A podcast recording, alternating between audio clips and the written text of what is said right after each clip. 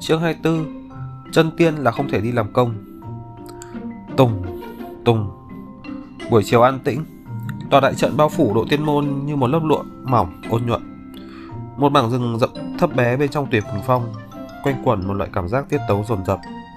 Trong rừng rậm phía bắc cách xa ba căn nhà tranh một cây đại thụ che trời cũng theo tiếng trống rồn rập này không ngừng rung động Dưới cây, một thiếu nữ mang quần áo theo hoa cỏ lan thơm đang luyện công trên đầu cuốn một tấm lụa màu tím nhạt mây trôi. Nàng đang không ngừng huy động một đại phủ, động tác ưu nhã nói không nên lời. Thiếu nữ này cắn răng nghiến lợi phát ra một trận cằn nhằn. Không cho ta dùng pháp lực, chân và cánh tay ta muốn dã rời đây này. Làm sao bây giờ? Nhân gia là nữ luyện khí sĩ đó. Lại còn nói muốn nhìn nhân gia đốn cây. Giờ người đâu rồi? Lại chạy về đạ tỏa. Sư huynh thối, chém đứt người tận gốc. Chém trừ cây tận gốc, chém cây tất tận, không còn một ngọn. Nhất định thế. Két dầm, cây đại thụ già nua nhăn nhó chậm rãi té ngửa làm bầy chim trong rừng hoảng sợ bay tán loạn.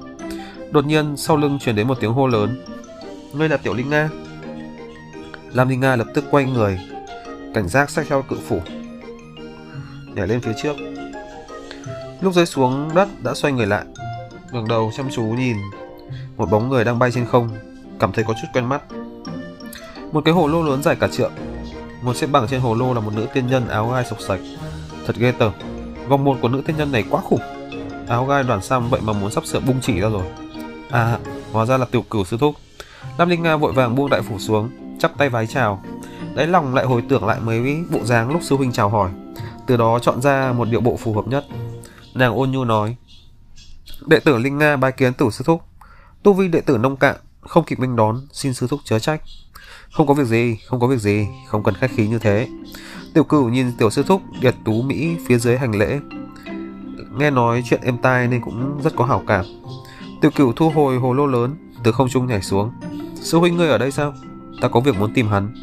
Sư huynh vẫn đang tu hành, mí mắt Lam Linh Nga rũ xuống, ôn nhu nói. Xin sư thúc chờ một lát, ta đi gọi sư phụ xuất quan nghênh đón. Hàn xá không có chỗ chiêu đãi tốt, xin sư thúc thứ lỗi. Ai, không cần phiền toái như vậy. Ta là đến tìm sư huynh ngươi. Sư phụ ngươi chuẩn bị thành tiên để lão bế quan đừng quấy rầy tiểu cửu khoát khoát tay quay đầu nhìn khắp nơi. Tiểu linh nga ngươi chặt cây làm cái gì vậy? Xem như một phương thức tu hành làm sư thúc chê cười rồi. Lam linh nga trả lời vẫn như cũ giọt nước cũng không lọt. Đáy lòng lại nổi lên một chút nghi ngờ. Vị sư thúc này tìm sư huynh mình làm gì? Sau khi thành tiên thọ nguyên luyện khí sĩ dài rằng rạc trong môn cũng có rất nhiều cặp đôi đạo lữ tranh lệch với nhau đến mấy thế hệ. Mà vị sư thúc trước mắt này, khuôn mặt xinh đẹp, đường cong lả lướt. Tuy nàng có chút lôi thôi lếch thách, nhưng cũng là thiên sinh lệ chất, càng thêm vòng một vốn liếng hùng hậu. Trọng điểm là vị tiểu cử sư thúc và sư huynh mới cùng nhau ra ngoài à? Có vấn đề.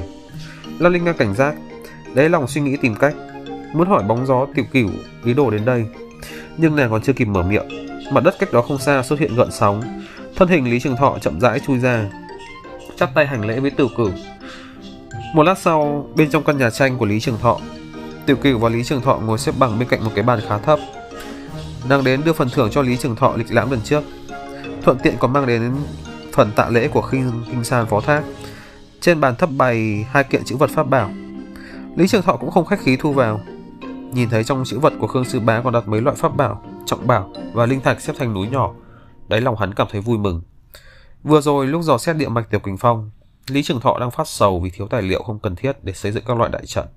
Phần tạ lễ này vừa đến, ngược lại giải quyết hơn phần nửa nan đề. Lý Trường Thọ hỏi, sư thúc, sao không cùng đi Nam Châu? Ai, tiêu cửu thở dài một hơi, hữu khí vô lực nằm trên bàn, hai mắt dần dần trở nên u ám. Vốn muốn đi theo đùa nghịch một chút, kết quả lúc về núi bị lưu lại vấn trách đến tận bây giờ. Ta mới từ thường phạt điện ra đấy. Hiện tại ta đang phát sầu, mấy vị trưởng lão vậy mà phạt ta kiêng rượu 3 năm, còn không bằng chói ta tại dẫn trụ lôi 3 năm ấy. Lý Trường Thọ không khỏi mỉm cười, lúc này mới chú ý tới pháp bảo tiểu hồ lô bên người tiểu cửu đã không thấy. Chắc chắn là bị trưởng lão nào trong môn lấy đi rồi. Đúng lúc này, Linh Nga bưng trà vào nhà, thấy tình hình như vậy, lập tức mím môi một cái. Tư thế tùy ý như vậy, lại ở chung với sư huynh hòa hợp như thế. Vị sư thúc này quả nhiên có vấn đề. Lam Linh Nga rót trà xong, mang bộ đoàn của mình đến bên cạnh sư huynh, sau đó khéo léo ngồi quỳ chân xuống dưới, còn cố ý dùng cánh tay dán chặt lên người sư huynh nhà mình. Tiểu cửu thấy thế chừng mắt. Hả? Trường thọ, bệnh của ngươi...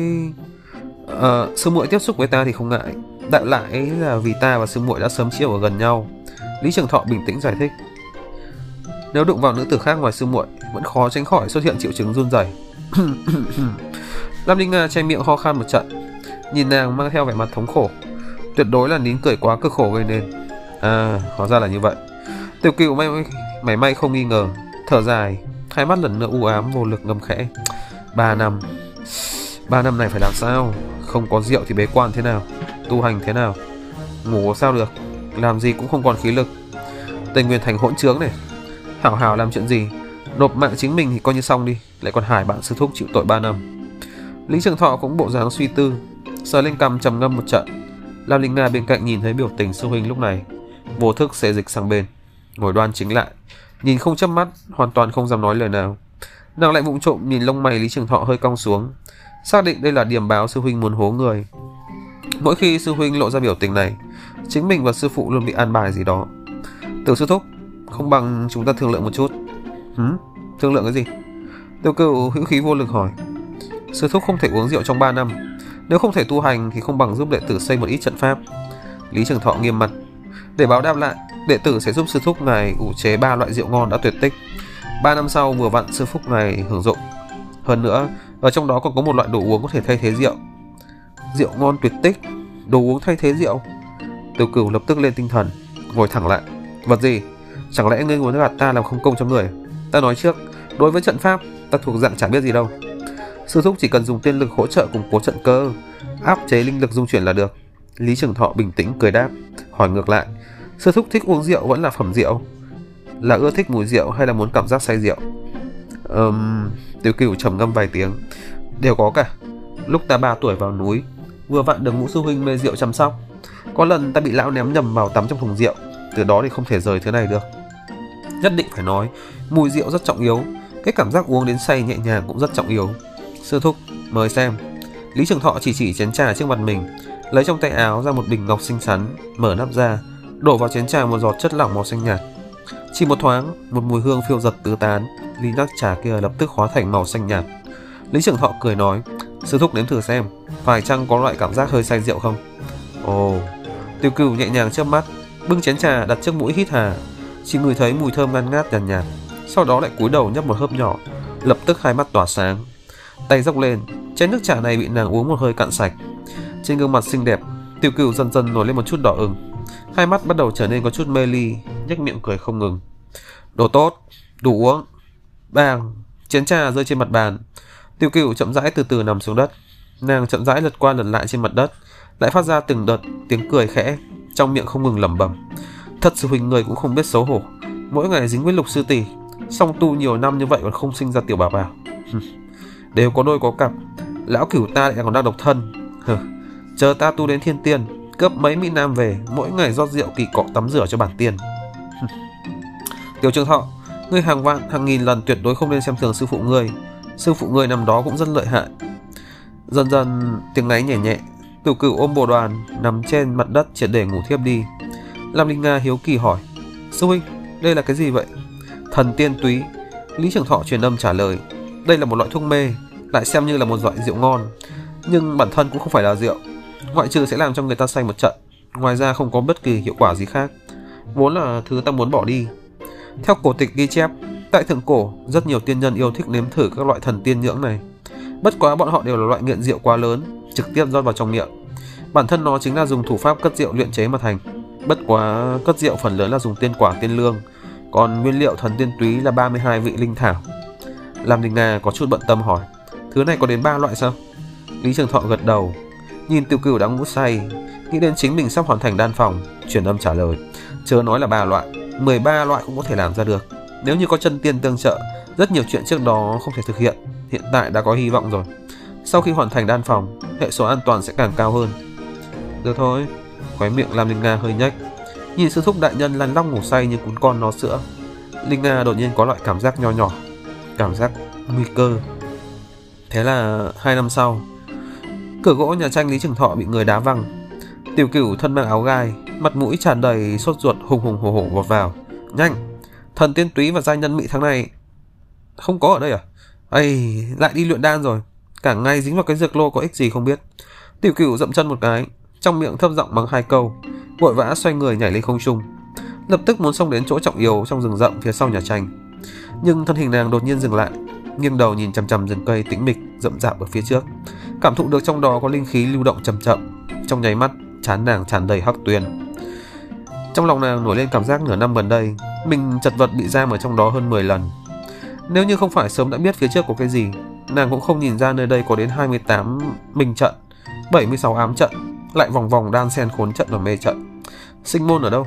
Cái này chính ta hỗ trợ bố trí mà. Bên này cũng không phải. Hay là bên này? À, trận pháp gì quả thực là phèn chết người đi được. Lý Trường Thọ mau ra, không thì tao phá hủy đỉnh núi của nhà ngươi. Trong rừng có một cỗ gió nhẹ thổi qua, cây cối các nơi nhẹ nhàng lay động, linh khí lưu động trong đó cũng trở nên nhẹ nhàng hơn nhiều. Tiếng nói Lý Trần Thọ theo gió bay tới. Trận pháp đã giải, đệ tử đang trong coi đan lô, không tiện ra ngoài nghênh đón. Tiêu Cửu hơi chớp mắt, cẩn thận từng ly từng tí dò xét hơn 10 trượng phía trước, phát hiện không có vấn đề gì. Lúc này mới bay thẳng về phía chính giữa rừng rậm. Nơi đó, một tòa lầu nhỏ tạo hình lịch sự, tao nhã. Từng sợi thanh khí từ đó bay ra, các nơi trong rừng đều là mùi thuốc tươi mát.